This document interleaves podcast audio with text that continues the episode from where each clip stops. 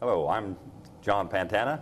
I'm here with Amanda Szapkiw, Dr. Szapkiw, and uh, I'm a professor at Liberty. I've been here since 1975. And we're uh, both designers in the Education 712 course that we're doing the Faith and Integration video for today. We're meeting in the R.C. Worley Prayer Chapel. Uh, Brother Worley was, uh, was what he was known by for those of us that knew him. He uh, was a pastor at uh, Thomas Road Baptist Church. He was a prayer warrior, as Dr. Falwell used to say.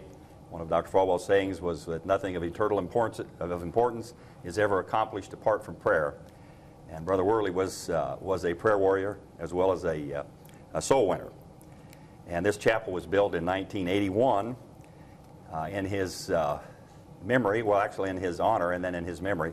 I'm not sure just when he passed away, but uh, one of the things that he was known to say that I'm just a, just a clay vessel that God uses. So the prayer chapel we thought here at Liberty University, it's a landmark and it serves as a place for prayer and ministry meetings for the campus students. This location seemed very appropriate for us to talk about uh, faith and integration. Uh, so that's what we're doing in today's meeting. Amanda? Yeah, as Dr. as Dr. Pantana said, my name is Dr. Amanda Rockinson Szapkiw, and I'm an assistant professor here at LU, as well as one of the course designers for this advanced statistics course. And as Dr. Pantana said, what we're going to talk about today is faith and learning integration. And we're going to do three things in this video. The first thing we're going to do is Dr. Pantana is going to identify three common approaches to faith and learning integration. We're then going to each talk about our personal approach to faith and learning. And then we're going to challenge you in Module 1 to talk about your faith, personal faith and learning approach in this course. And then in Module 8, we're going to challenge you to talk about it in more broad terms as far as you being an educator. Yes, these three uh, common approaches to faith and integration, uh, we'll briefly describe them here, but we encourage you to read about them and to research them further. And there is a reference list uh, in, the, in your course readings that you'll become acquainted with. The first is uh, perspectival integrations. And this is a belief that science and religious faith complement one another, yet they're independent of each other. And Jeeves uh, in 76 and Jones are some resources on that. The second one is is uh, ethical integration. And this is the application of religion, of religious faith to academic disciplines. And Jones is a resource on that.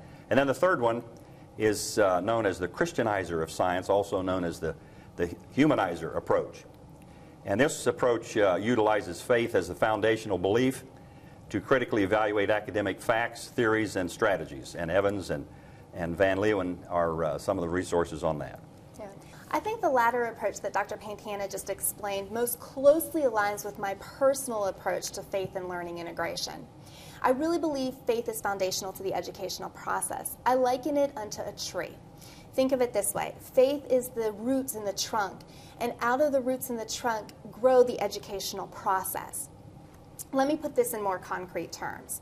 But first, let me define what I think faith is, or what I'm talking about when I talk about faith. When I talk about faith, I'm talking about two primary things. First, my personal devotional life, and second, my theology and Christian worldview. My faith, specifically my personal devotional life, I believe shapes who I am as an educator. As I spend personal devotional time with the Lord, my inner character and my value systems are transformed and formed. I'm formed more into the image of Christ.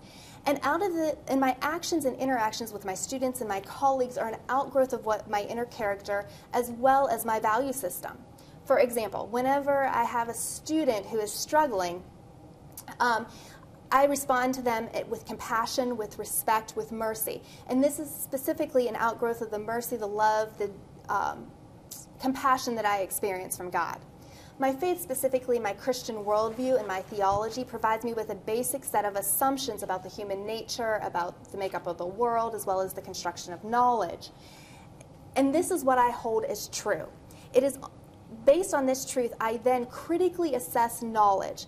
This may be, I may be reading a research article and I critically evaluate the research, the tenets that are um, put forth in this research, the theoretical framework, using these basic assumptions or this truth that I hold. It is also from this truth that I develop knowledge, I develop insight, that I develop theory, and that I conduct research. I think Dr. Pantana may have similar views, and he's going to talk about those. I don't pretend to be an expert on any of these three or uh, any other uh, biblical integration or faith integration uh, approaches, but I would say that my views uh, would agree with what Amanda has so beautifully articulated here.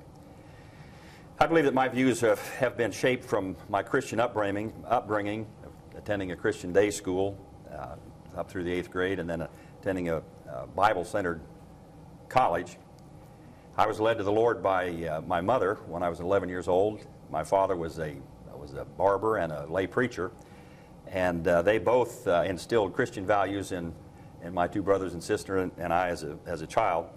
And continuing to read and study uh, the Scripture as well as uh, interacting with other Christians, uh, I think is a long, is a lifelong process that, that we that we learn. And hopefully, our Christian character is reflected in all that we do with our friends and our families and and uh, our students and our colleagues as well.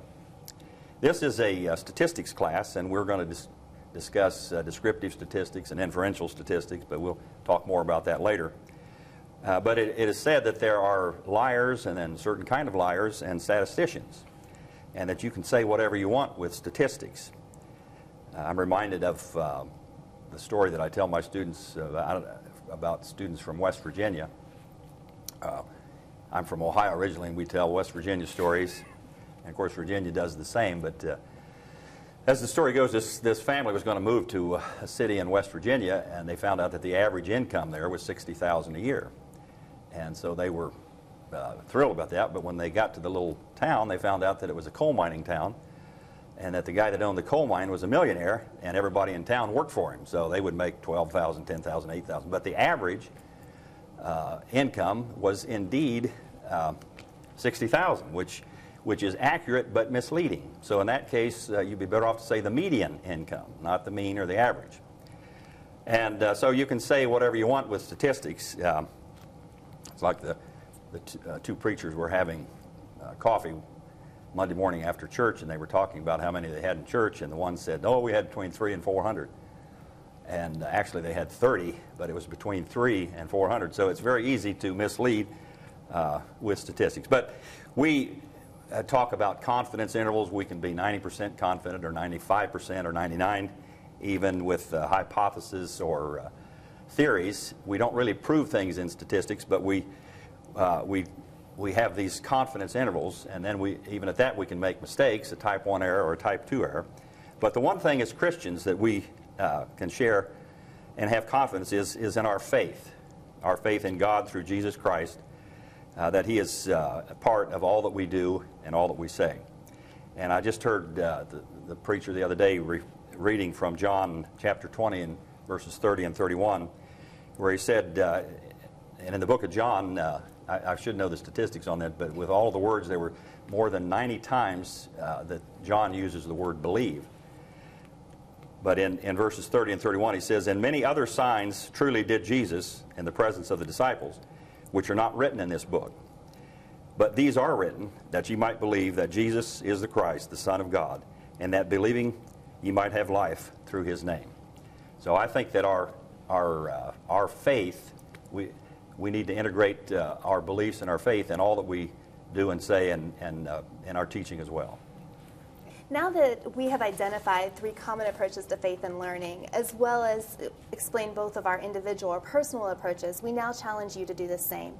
This week, in this first module, you need to think about and reflect upon your faith and how you see it interacting with the learning process, and then articulate it in the discussion forum.